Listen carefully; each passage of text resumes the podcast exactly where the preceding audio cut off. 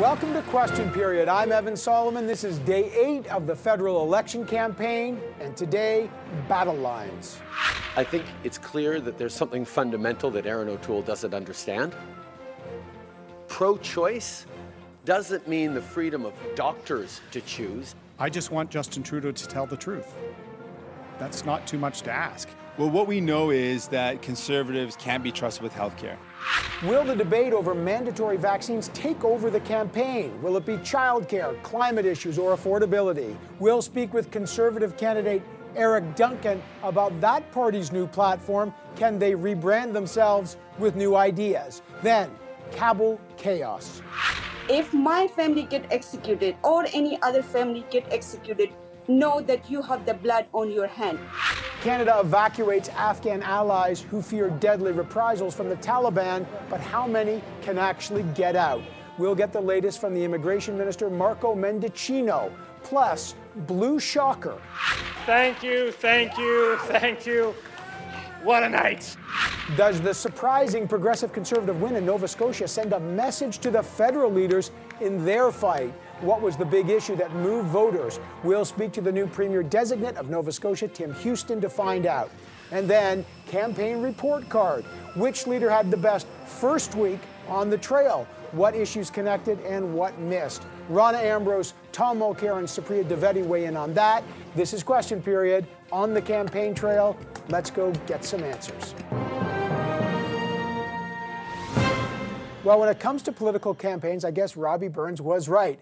The best laid plans do go awry and quickly. The 44th federal election was expected to be about the pandemic or the recovery or childcare or affordability, take your pick. But the Taliban's stunning takeover of Afghanistan eight days ago has knocked the federal campaign off the front pages and forced the Liberal caretaker government to scramble to try to save the lives of thousands of Afghan interpreters and their families, people who had helped the Canadian military during the war. Senior government officials now say the situation on the ground is tenuous, chaotic, and desperate. Canadian flights into Kabul have resumed since the Taliban takeover, but it's dangerous for people to get to the airport. In fact, seven people were just killed in a stampede there. I don't even still don't know the fate of my family yet. Will they make it to safe or will they be executed? This crisis was preventable. And my question to Minister would be why did they not consider the interpreters file in their families for the past 10 years? And even the Prime Minister admits many of them may not be able to get out it is going to be very, very difficult to get um, many people out. Uh, we will get some, certainly. But to get many people out, as many as we'd want, uh, is going to be almost impossible. So, did Canada fail to quickly rescue so many allies? What happens now?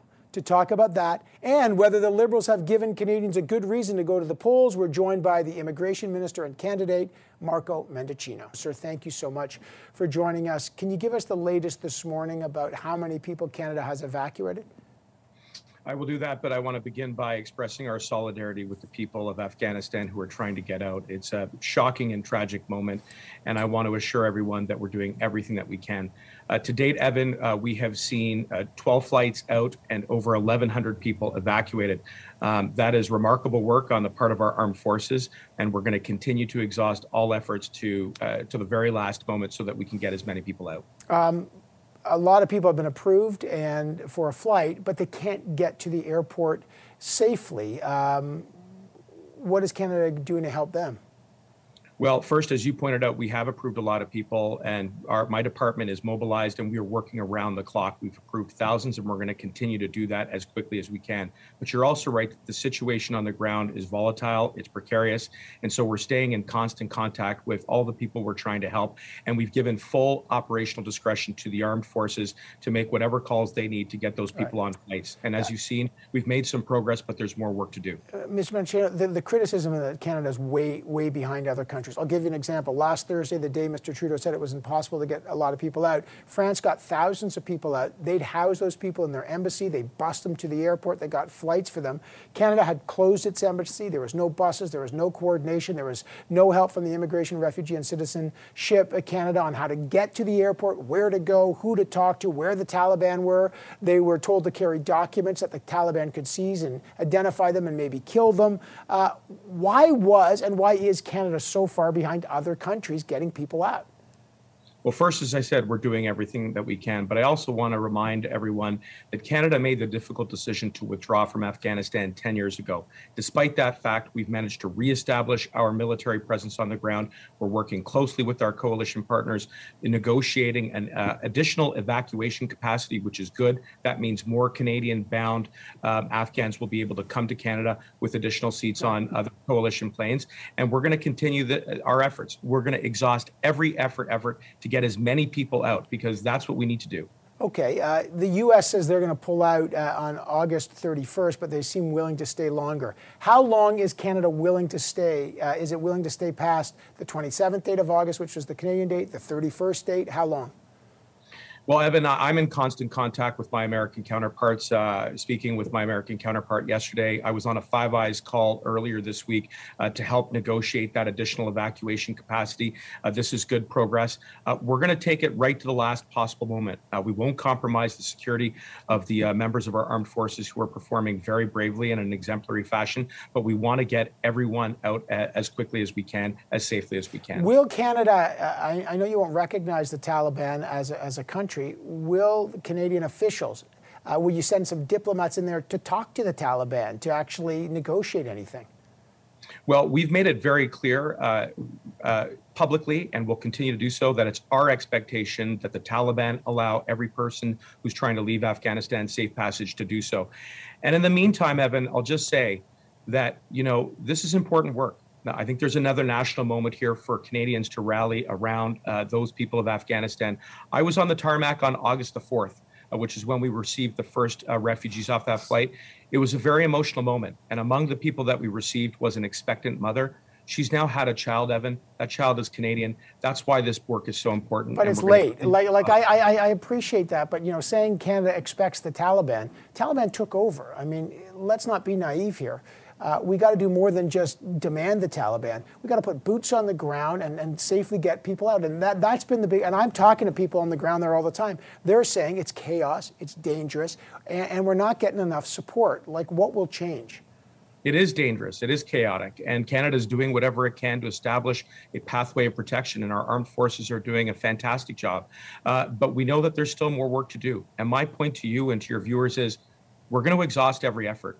We know this is a critical situation, but we've already evacuated more than 1,100. There's more work to do. And when they get here, they'll have a better life. Okay, I got to quickly move on to the federal election. And, and I, I, know this issue has knocked uh, that off the headlines, but there's been a lot of questions why uh, Justin Trudeau called an election. I know people know why he wants a majority. Every party wants a majority. The big question is why does your party need it? The NDP has supported your party and continues to do so. You have the confidence of Parliament. The budget passed, so all the things you've wanted to do, spending money on supports, the childcare deal with eight provinces are all signed. What is one thing your party is promising to do with a majority that you frankly have not already been able to do with a minority government and the confidence of Parliament in the middle of this pandemic? Well, I want to make one thing clear. Right now, I'm focused on one thing, and that is Afghanistan. And I do have a great army of volunteers who are out and who are energized. And the feedback they're getting is we want uh, Marco to be focused on this job. And that's what I'm doing right now, 24 uh, 7. But you're quite right. There is an important election before us.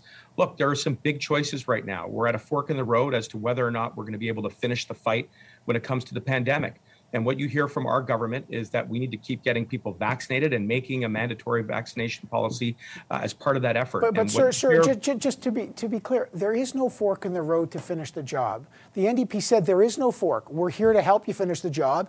Everything you've wanted to do, you could do. It was your party that has declared there's a fork in the road.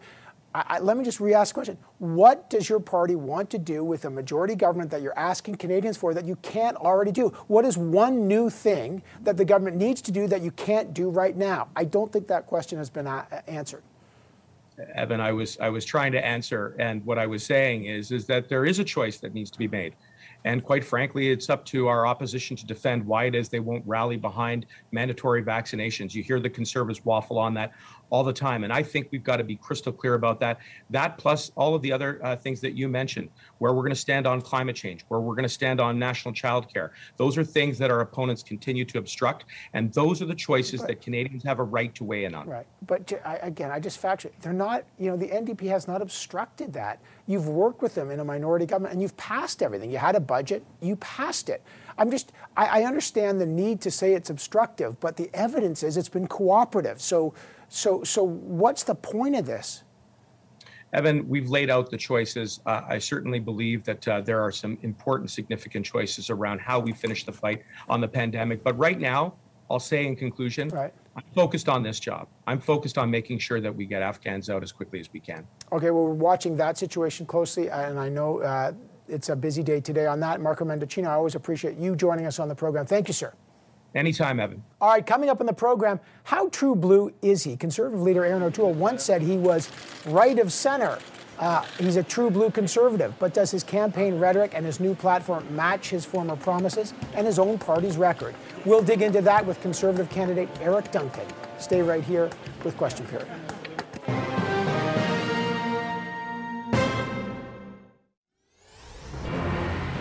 A platform drop and a party shift. Well, the Conservative Party did something pretty rare in a campaign. They released a comprehensive platform on day two, which is early. Remember, in 2019, the party didn't do it until after the federal leaders' debates. The Conservative Party is pitching leader Erin O'Toole as the man with the plan. His platform includes a plan to create a million homes in the next three years and the Canada Job Surge Plan that would pay up to 50% of the salaries of new hires for six months. But a campaign pledge to protect doctors' conscience rights over performing medical procedures for moral or religious reasons is getting criticized. Mr. O'Toole looked at that criticism and is shifting his stance, saying now doctors actually must refer patients even if they oppose the procedure. Check this out. I'm pro choice, and I, I want to make sure that access for women to those services are available across the country. It's an important right I will not only defend. I think we can also defend conscience rights for our incredible men and women on the front lines in our healthcare system. We have to respect conscience rights, but allow there to be referrals. So, is the Conservative Party at odds with itself on some key issues? And what about mandating vaccines for candidates? With more on this, let's go to Conservative candidate Eric Duncan. Sir, always a pleasure to have you on the program. Voters are trying to figure out who uh, Erin O'Toole is. It's his first campaign, obviously, and, and what the Conservative Party he stands for is I'll give you an example. Mr. O'Toole himself raised the abortion issue this past week in Quebec, saying he's pro choice. How does that square with the fact that the majority of your party voted to support an abortion bill on sex selection back in June against Mr. O'Toole? So, how do people trust what he says about an issue uh, if he was prime minister if he's at odds with essentially two thirds of his own party? Well, Evan, thank you for having me on this morning. And, and, and on that issue specifically, I think Erin has been very clear. And one of the things that's been refreshing as Canadians get to know him is when he's asked a question, he actually answers it with substance. And he has made very clear that he is pro choice, that our party and our, our documents within our party and our policy conventions are that a conservative government would not reopen this debate. Uh, and we need to, you know, when we will stick to that.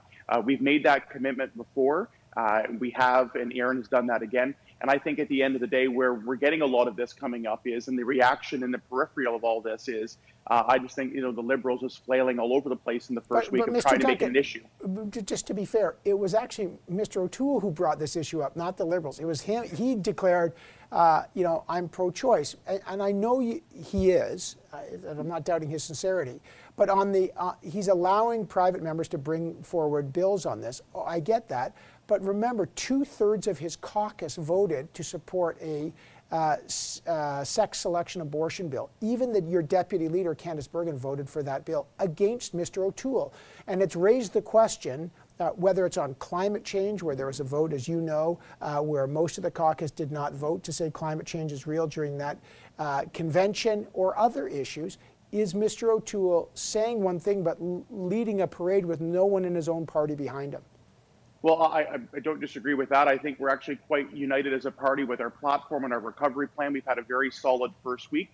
But on this, Evan, I think when it comes, for example, to conscience rights, uh, Erin has come out in the position of supporting conscience rights. And what we have is the very same position of what Liberals have said for years, including the Prime Minister, the Minister of Justice, David Lametti, and other Liberals as well. And I think a lot of times what I'm saying is, is that when things don't go well for other campaigns, for example, on conscience rights, is the Liberals try to use it as an attack piece. It's not working. Erin's asked the question. He's been clear on it. That is our position. And again, we are not going to reopen okay. those debates. We've heard that from Canadians. Uh, and I think, you know, at the, at the end of the day, what people are focused on uh, are, are, not these types of issues. They're focused on the recovery. That's what we're focused on. I think that's why we're getting some momentum this week, Evan, is because we're focusing on the issues that Canadians right. are talking about and, again, and, want to talk over 36 days. Okay. Uh, again, it was Mr. O'Toole campaigning in Quebec, trying to avoid this issue uh, from 2019, who brought this up. So I just want to, so let maybe we can clarify, because you mentioned protecting conscience rights of doctors who, for moral or religious reasons, will not perform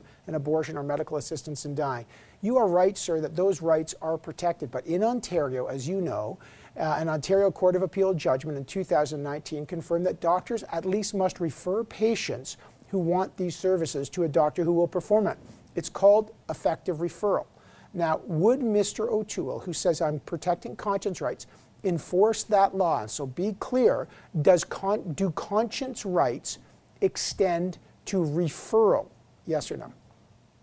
So again, I, can refer you to the question that the media and others had asked Erin O'Toole this week on the campaign trail. When he was asked the question, he gave the answer that for referrals, that still stands in that policy there. He was clear that referrals must be made in that issue. But again, Evan, whenever he's asked a question, he gives the answer. That is the answer. That's the policy that we're going to have and what a conservative government move forward with. We're not going to be reopening these debates on, on uh, issues that are that are closed. But when it comes to conscience rights, we have the same position. We're not just talk, but on conscience right. rights, we have the same position as, as uh, many liberals have said. They just say one thing during the House of Commons, they say a different thing depending on but, the way the wind blows during an election campaign. Okay, on, on mandatory vaccines, again, Mr. O'Toole says, I support vaccines. Uh, I got a vaccine. Uh, and I support mandatory, you know, I want everyone to get a vaccine. But unlike, for example, Doug Ford, the, the leader of the Progressive Conservatives in Ontario, he says all my candidates must be vaccinated. We're in a pandemic. We're concerned about a four, fourth wave. Why won't Erin O'Toole mandate every one of your candidates to be vaccinated and send the message that to be a conservative candidate, it's mandatory to get vaccinated? What's wrong with that when businesses want that? Uh, Canadians are suffering through the pandemic. Why not send that clear message? Well, Evan, again, we have been very clear. Vaccines are safe, they're effective, and they are efficient. And we're strongly encouraging every Canadian that's available to them to get vaccinated. is a key way to get us through this pandemic. But not your candidates. When, uh, but, but, Evan, what we're saying is it's individual choice. And we're not just ending it at that. There's another important key aspect to that. If an individual, for whatever reason, chooses not to be vaccinated, for workplace, for example, on campaign teams, whatever it may be, subjecting to a rapid daily test to keeping people safe. It is a balanced and it is a reasonable approach. And Evan, you're actually seeing this week. It was the liberals that said one thing. They've changed their answer about four times. In all honesty, I've lost exactly. I think right now they're think they're negotiating right. and they're going to work and see where it goes. What we actually said, the public sector unions, for an example, we've seen several large banks in the country this year uh, this week rather, go out and say that they're implementing the same policy we're having is that vaccines strongly encourage them. We're seeing an, a wonderful uptake in this country, one we can be proud right. of. But as opposed to mandating and ending up in courts and doing grievances and changing union yeah, but that, but that would you wouldn't have you. But you know, it's not a unionized shop running a campaign. I was asking about candidates, but quickly because I got a, just a minute here because you're talking about uh, housing, and I mentioned it off the top. I know you, Mr. O'Toole launched the Canada Job Surge Plan that would pay up to 50% salary for new hires for six months after the Canada Emergency Wage Subsidy Program ends. Here's the thing it's basically identical to the Liberals' Canada Recovery Hiring Program, which also pays the same. I think the difference is that the Conservatives apply to businesses who even profited during the pandemic, but the Liberals doesn't. I'm just trying to figure this out. You're both planning a million new jobs. That program literally sounds identical to the Liberal program. What is the difference? Well, well, Evan, there is a big difference. We're on, as you mentioned at the beginning of your segment, on day two we have a full platform talking about job. No, no. What's the difference in that in that particular program? I'm just trying to. Where we're going is so asking about the same copying of the Liberal program. If you talk to any small business, got a help wanted sign. Our plan is different. Where what we're incentivizing is for somebody who's been chronically un, uh, unemployed because of COVID 19. We're giving a bonus to the business, we're giving the incentive, we're giving the wage subsidy to a business to hire people, get them back to work. It gets people back into work. It helps the businesses. One of the biggest pieces we have right, right. now in our country that are getting everything firing on all cylinders right. is people being able to get jobs and small businesses being able to hire. So what we're saying okay. is if you hire somebody that's unemployed or has been on CERB, we're going to give you a bonus. We're going to get things fired back up again, Evan. It's going to be, we have a full platform. And again, in contrast to the others, I think we've had a very solid week because we wanted to make sure Canadians know we've got a full detailed plan, not right. hypotheticals. It's out there, and that's a specific key part. Get people back to work, get the economy firing on all cylinders. Th- th- on that particular issue, it's very similar. But as you say, there's a lot of platform to get through, and I hope we do get through it uh, over these next now only 29 days. Uh, always a pleasure, sir, to have you on the program, taking time off a busy campaign for you. Thank you, Mr. Duncan time flies when you're having fun. Thanks for having me on, Evan. I'll probably be back again. Look forward to it. All right, I appreciate that. Coming back uh, after a break, a blue surprise in Nova Scotia. The Progressive Conservatives surged to a shocker win over the governing Liberals. What could that result mean for the upcoming federal election? Premier designate of Nova Scotia, Tim Houston, joins us next. Stay right here with Question Period.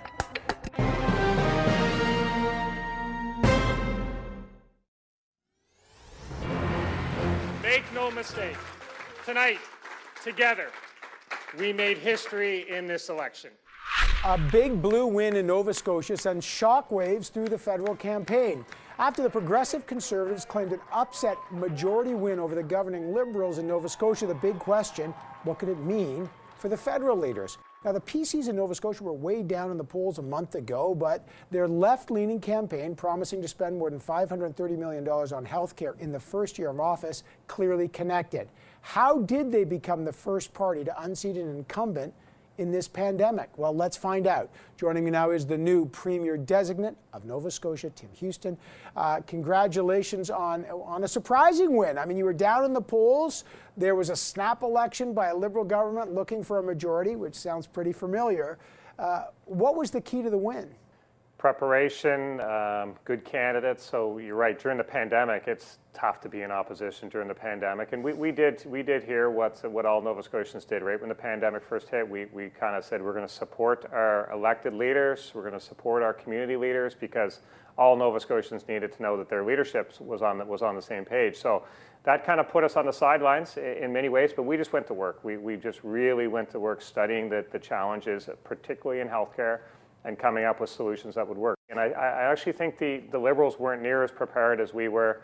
Uh, I think in lots of ways, they, I mean, they'll, they'll dissect their own campaign. But, but for me, on the outside looking in, I think they just kind of assumed. They made some assumptions that they would, they would uh, call an election and have a majority government. It's interesting because the world. I remember the New York Times writing an article about Nova Scotia when the former Liberal Premier Steve McNeil was there, saying how, how wonderfully Nova Scotia was handling the pandemic.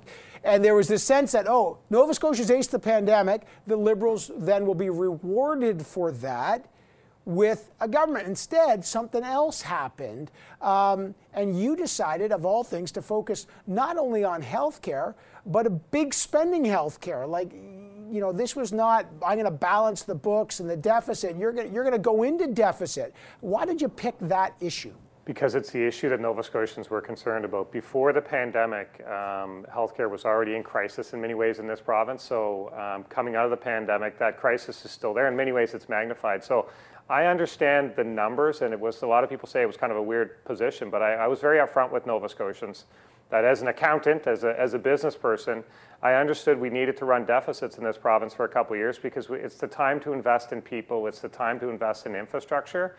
But if we make the right investments, and this was my message to Nova Scotians, if we make the right investments, we'll be better off for it. But it's interesting that you you took pains to distance yourself from sort of the, the federal conservatives. You said, you know, we're the you told me we're progressive conservatives you know everybody on the federal campaign trail is trying to look yeah. for uh, foreshadowing. What does it mean in Nova Scotia for the Conservatives? What does it mean for the Liberals?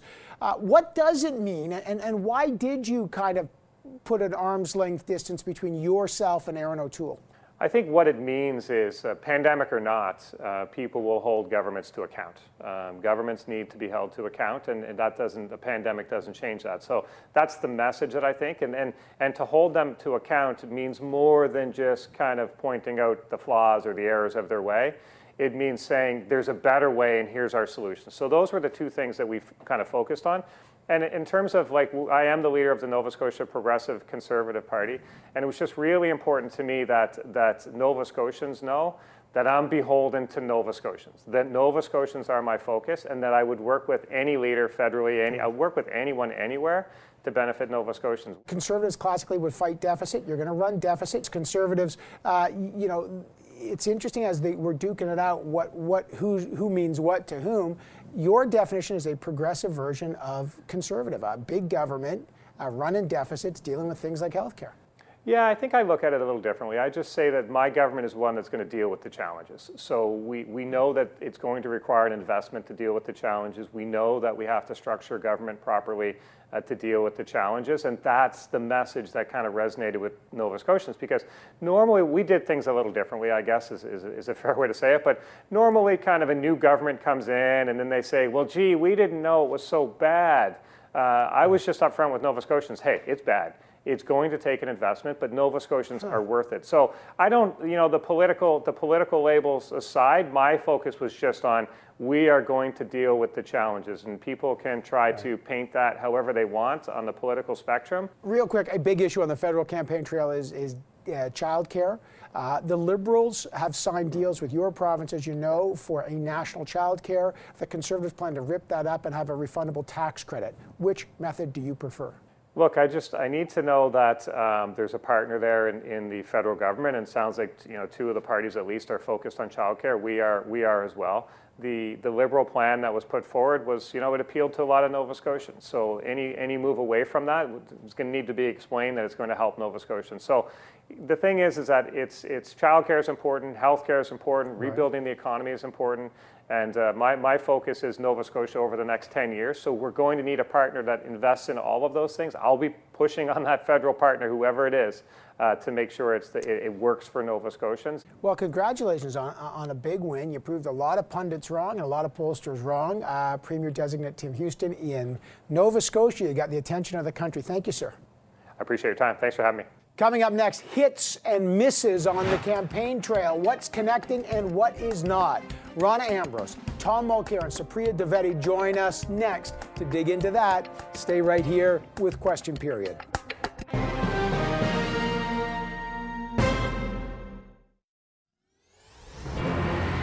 Mandatory vaccines, a conservative platform drop, Afghanistan evacuations, the Nova Scotia shocker, even the abortion debate. The first eight days of the campaign have been packed, but is there a central issue? No. So far, this is the opposite of the Seinfeld campaign. It's not about nothing, it's about everything. Now, of course, it's early days. The public's still not focused on the federal campaign, but this is already the second week of it. There's just 29 days left. So, which leader is off to the strongest start so far, and who has stumbled? Has the Liberal leader, Justin Trudeau, given a strong enough reason to justify the election? What about the Conservatives and the NDP? Let's find out. Joining me now, former interim Conservative leader Rona Ambrose joins us. Former NDP hmm. leader and CTV political commentator Tom Mulcair is here. And former Liberal campaign advisor Supriya Dwivedi is here. Man, good Sunday morning to all of you. Rona, here we are. How would you assess kind of the first week and who's been strong and, and, and who hasn't been? Well, I think that Jagmeet has been strong. I think he connects really well with people. I know I hear from our daughter that, you know, she actually voted for um, uh, Justin Trudeau in the last election. Uh, we'll have to talk to her about that one. But she really believes that Jagmeet Singh and the NDP are really the the progressives um, to vote for. They're the they are the party that are talking about the progressive things that really matter to young people. So interesting there. I think Erin O'Toole has had a fantastic week. Uh, everyone knows there was low expectations for him, but he has come out very positive very transparent with releasing his platform early, giving his candidates something to talk about at the door, uh, and everything the liberals are trying to do um, to make him into the boogeyman is just not working. He's a really nice guy. He's likable, and as far as Justin Trudeau goes, I think, you know, what's staring him in the face is Afghanistan, and it's been an absolute disaster. It's an embarrassment to our country. And this is an issue that should matter to him and to all of us, but particularly him. This is a humanitarian crisis. It's about the rights of women and girls. It's about our duty to the people that served us uh, in Afghanistan and those who supported our troops, our aid workers, our diplomats. I think that we have really failed this week to step up to that, and, and he should have showed leadership on that issue. Tom, uh, where are you on the kind of the strengths and weaknesses of the campaign? I think O'Toole surprised a lot of people. I have the chance to know him. I've traveled with him. I knew that he was very strong in debate. I watched him improve his French. I know how disciplined he is. And he had a very interesting week because it's rare to win around against the redoubtable Liberal team. He scored a TKO on this whole question of trying to paint him as an anti vaxxer. It turns out that he was exactly on the same page as the senior civil service. Mr. Trudeau was put on the defensive. Very rare.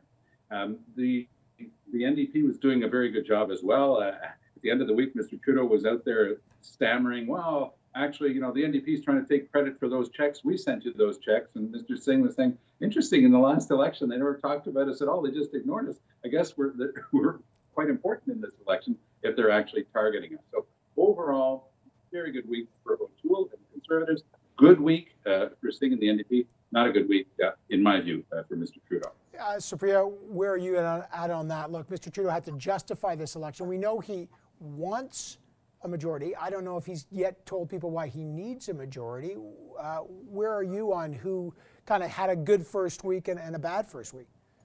Yeah, so look, I mean, I think I agree that Jagmeet definitely had a, a good first week. I think he also kind of gets the benefit of being the fourth party leader. So there's not a ton of scrutiny and attention to a lot of the policies that are announced. And he's just a naturally kind of a cool guy, right? A likable guy. And so I think he's he certainly did quite well. But I mean, if we're if we're being honest, I, I don't know how we're saying that O'Toole had a good week. The conservatives, it really, I find it astonishing that they keep making the same mistake when it comes to abortion and socially conservative issues more generally. You cannot run and win a leadership campaign by explicitly trying to court the anti choice uh, faction of your party and claiming your true blue conservative bona fides, while then later claiming in a general election that everything you said in your leadership campaign has no bearing whatsoever on the type of leader that you'd be and the kinds of policies you'd announce. So this incongruency here of O'Toole saying that he's right. pro-choice which is what's stacked against the CPC platform, is a problem because you can't right. actually both be pro choice and for advocating expanding conscience rights for doctors and other medical professionals. Yeah, I mean, those two things are diametrically opposed. Rana, it's interesting, and, and, that conscience rights issue and the abortion debate, by the way, it was Erin O'Toole in Quebec that kind of opened the door to that when he said, I'm pro choice. So it wasn't like this kind of hit him from the side. He seems to want to face this issue. How does the Erin O'Toole that's pro choice and is going to stand up for women square with the Erin O'Toole that Supriya mentioned uh, of the leadership campaign who courted social conservatives, who was true blue, versus the one you see in this platform? Is that, is that a tricky tack to the center? I think it is a tricky tack to the center, and he's doing it, and he seems to be doing it well. And and look, he's always said he's pro-choice. I think the issue of conscience rights is one that is debated within the Conservative Party. In fact, it's debated within the medical community. Supriya is exactly right. I think he was trying to find some middle ground there, but he has now said in the campaign there's no middle ground. He believes that uh, that physicians have to refer. So I mean, that's his position. Um, and we can argue that he's made a tricky move to the center, but he's made it, and he's he's running on that uh, on that position. Right, uh, but Tom and Tom and I, that he's not expanding conscience rights. That means he's not actually protecting them. Then, so that's just in there as a platitude. Uh, Tom, uh, what I mean that's Erin O'Toole, and he's by the way, there have been votes like on uh, sex selective abortion, a private member's vote back in June, that he voted one way and the vast majority of his party voted the other way. So there's some distance between that. He seems to think that that won't matter as much. Uh, what are you looking for in the week ahead, Tom? I'm looking for Erin O'Toole to continue to set down that type of marker. There are progressive issues where Jagmeet Singh is picking up all of the votes right now. For example, on climate change, Mr. Trudeau's been there for six years hasn't gotten it done. Canada's greenhouse gases have continued to rise. They've talked a good game. They keep coming out with new plans, but they simply haven't achieved a result. And again, this is the same Erin O'Toole who's, yes, his party went one way on climate change. The Liberals will try to make light of that, saying, oh, yeah, but his party's against him. But he has a plan. You can debate it, but at least he acknowledges right. That it's a real issue that has to be dealt with. And on this famous conscience rights uh, issue, he did, to be fair, back away from it, and he said no. He's, he's reiterating his very clear and unambiguous stance in favor of a woman's right to choose. So I, I think we have to be fair about that. Uh, re- real quick, Supriya, what does uh, Mr. Trudeau uh, have to do in, in week two, in your view? I mean, I think he, there's just generally, um, and you guys all sort of touched on this at the beginning, but I think generally the the the reason for the election or or what's going to motivate voters needs to be communicated a little bit more forcefully. I think they've done a pretty good job in terms of making the argument for childcare to moms and parents of of younger families or those that are you know trying to have children in the near future. But I think the economic argument um, really needs to be a little bit more uh, forceful and front of center because the, the reality is is that childcare, while yes, of course it's incredibly important, but it's only important to a very small segment of the population. Whereas the economic recovery and the post-pandemic recovery yeah. and how we you know get back to our, our normal, I think is is more salient to, of course, much more of the population. Just before I let you go, uh, this is the 10th today, the 10th anniversary, which is remarkable, of the death of Jack Layton, your dear friend Tom Mulcair, and I know uh, we all knew him uh, well. I remember that day very, very well. I can't believe it's been 10 years. Tom, just before I let you go, uh, a memory and what you're thinking about uh, when you think about Jack Layton in this remarkably fast decade since his tragic death. An incredible hard worker, but working with Jack also involved a lot of fun. And I have nothing but fond memories of traveling the province trying to get Quebec to connect to the NDP, which is something that we worked on for five years. I always found that Jack Layton was an inspiring figure and frankly continues to inspire me. Uh, a great loss, and uh, 10 years have just gone by so fast. Yeah, a remarkable guy, and, and I know uh, we're all thinking about him and his family. And you know the difference, though, in politics. Imagine that the Orange Wave, and now the NDP's got one seat in Quebec, and they're battling, which is it just shows you nothing's permanent in politics. And as Rana said, you can't even convince your kids who to vote for. So uh, it's a tough game. All right, now, Rana, Tom, Supriya, fantastic to have the three of you on the program. We got to take a short break, but when we come back, battle lines and battlegrounds, what issues will dominate the week to come? What are voters saying? As we head into the second week, we'll get the latest polling numbers as well from our special guest, Nick Nanos, on the scrum. Stay right here with Question Period.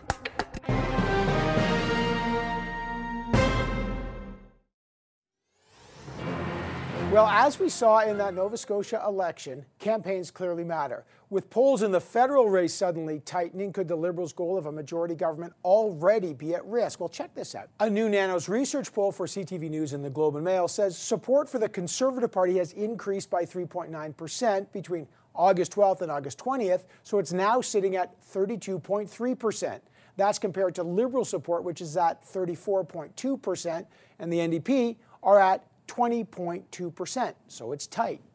What do these numbers, though, tell us about how Canadian voters are feeling and what issues are connecting and maybe defining not only the campaign so far, but in the days ahead. So the scrum returns for, for the first time after a little short break to dig into this. Joyce Napier, CTV's Ottawa Bureau Chief, is here, fresh off the Liberal campaign trail. She's been following Justin Trudeau. Steph Levitz is a reporter with the Toronto Star. She's been following the Conservative campaign, and Erin O'Toole and our special guest is Nick Nanos, CTV's chief pollster and the president of Nanos Research. Good morning to everybody. Nick, uh, what do these latest polling numbers tell us about how Canadians are feeling about the leaders in this campaign? Evan, it's been a blockbuster week in the polling. What we know is that four weeks ago, the Liberals were at majority. Just going into the election, they were at minority. Now it's basically a dead heat. The one party that's moved the numbers in the last five days have been the Conservatives, closing the gap into a statistical tie with the Liberals. But the other numbers that have really moved is on preferred Prime Minister. Erin O'Toole has picked up seven to eight percentage points just in the last five days all out of folks that were undecided. So right now, it seems the first week of the campaign has been about the Liberals, and it's bad news for them, and there's momentum for the Conservatives. Okay, so let, let, let's go to Joyce then. Uh, Joyce, uh, you were you followed the Liberals closely. Um, what issues did connect, or as Nick's polls point out, maybe didn't connect? Well, you know, Evan, I don't think it was a roaring war of new ideas anyway in this first week. And Justin Trudeau, I mean, we followed him, what, five provinces in five days, many uh, ridings all over the place. And he did not make the case as to why actually he triggered sort of a nuclear option in a, in a pandemic to go in a campaign. And you know, the announcements were sort of like stuff that was already done. Look, childcare, the $10 a day childcare. Um, he's already negotiated that with the provinces, what, seven, eight provinces and territories. So it's almost like, why are you coming to the people and saying, you know, you want to you want a, a, new mandate when in fact that is a mm. signature program that he could have gone back to Parliament and seen it through. I mean, that is actually historic, something the Liberals have been promising uh, for for decades, and it seems to have been buried. Right? right. Same thing with money to to seniors and long-term care. That too is in the budget. That too is a done deal. So it seemed to be, you know, sort of a rehashed stuff good programs, but rehashed and still, I, still no explanation. So why did we need to go to get a new right. mandate when you haven't even finished right. bringing these things through?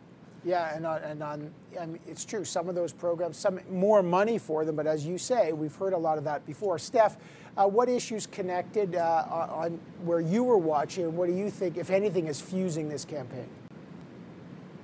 For Erin O'Toole and the Conservatives, what seems to be working right now is something they've been waiting to do, which is not just spend their time as leader of the opposition and the opposition party attacking Justin Trudeau, but telling Canadians what they would do instead. Because isn't that really what this is about? When you're sitting in Parliament, yes, your job is to hold the government to account. Yes, your job is to attack them relentlessly, make them answer for their promises and commitments.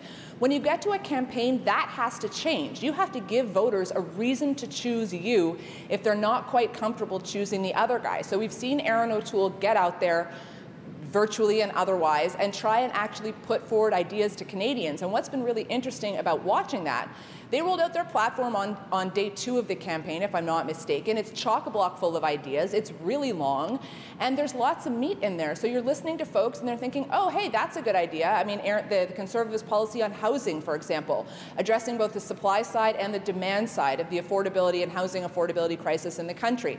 They've put forward a daycare plan. Some people will argue that it's not as robust as what the Liberals will do, but hey, it's a plan nonetheless. And so Canadians get to say, I like this or I like this, and they can actually have a choice to make. Yeah, there's the oppose and then there's the propose. There's a heck of a lot of propose uh, in that 160 page platform. Nick, but there's been a lot of issues, and both Joyce and Steph are talking about them affordability, childcare. We've had social conservative issues like abortion and conscience rights being debated, um, climate issues. Uh, is what's connecting, what do voters want to hear about, and what isn't connecting? Well, they want to hear about the future, but Evan, I want to put one thing on the table right now. There's something going on in British Columbia. With the fires there in the last week, the Liberal numbers have been hammered, and the Conservatives are gaining in British Columbia. It speaks to the intersection of climate change anger about the calling of the election and the fires. And you know, the big question is will that trend sweep across the country? Because right now, there's a significant number of people in British Columbia that are upset about the calling of the election, even when the fires were in full play. And the big question is if this election continues to be about the Liberals, it'll be trouble for Justin Trudeau. Just, Nick, can I just quickly stay with you because we haven't mentioned the NDP? Are there numbers, not only in, in BC, but interesting numbers out of Ontario for them as well? Jagmeet Singh's connecting. Yeah, well, Jagmeet Singh has been able to hold on to his base, but the real movement has been for Erin O'Toole and the Conservatives. Uh, Joyce, what do you expect to see in the week ahead? If the, the, Liberals called this thing, they haven't managed to define this thing, what do they got to do week two? What are you looking for? I'm still looking for an answer. I'm still looking for an explanation as to why he had to go back to, to, to an election, call an election in a pandemic, when the Premier of Quebec, for instance, has interrupted his, you know, sort of traditional summer tour of Quebec because of the variant. Um, he was in British Columbia, announced half a billion dollars to train firefighters as those fires are raging right behind him. He was in Vancouver, beautiful backdrop, but you know, they're raging in British Columbia. It seems to be a little too little too late um, to call, to, to, to use a perfectly good cliche. Why not having have done that a year ago? He, he was a government, even a minority government. Probably, uh, you know, it would have gone through in Parliament if he had done something to, right. not to prevent the fires, but to at least mitigate uh, the, the, the consequences of those fires by training these 1,000 firefighters, right. which he promises to do next year. Okay, Steph, uh, uh, interesting, Mr. O'Toole trying to make a play in Quebec. Uh, there was a lot of social conservative issue raised there. But what are you looking for on the campaign trail this week to connect? I'm looking to see the extent to which the Justin Trudeau Liberals continue to try and find ways to attack Erin O'Toole and the Conservatives writ large. What kind of opposition research they've dug up, what kind of mud they're going to throw at O'Toole, and consequently, how well does he do batting it away? I think that you know he did. He had a pretty decent first week after the after the Liberals were coming at him. They're not going to let it go, especially with his poll numbers. The flip side is Erin has to keep hammering with the policy. He has to give ideas to people. Does can he answer the social conservative question? Does it even matter? And what's he eventually going to pr- promise the West to keep them on side for him? Yeah, well, that's going to be uh, week two. Uh, can you believe how quickly this is going? I don't know how many people are paying attention yet. We certainly are, but uh, uh, when September comes, there's going to be a real sprint to the finish. Okay, I know you all three have to get back on the trail, so thanks to Joyce, Steph, and Nick for that, and that is question period for this week. As I said earlier, today does mark 10 years, shockingly, since the death of Jack Layton, the NDP leader, who famously took his party uh, to that stunning orange wave, surfed into the official opposition status. There will be a virtual concert celebrating his life and legacy today, but one of Mr. Layton's many legacies is that campaigns can surprise, they can inspire, they can change the country. The other lesson nothing in politics is permanent. In 2011, he won 103 seats for the NDP, 59 in Quebec. Today, the NDP are at 24, 1 in Quebec. In other words, don't take voters' confidence for granted ever. That's what politicians have to remember. All right, I will see you for our two hour edition of CTV's Power Play tomorrow night at 5 p.m. Eastern on CTV News Channel. Remember, hug your loved ones. It's still the summer. We'll be back here in seven short days. Thanks for watching.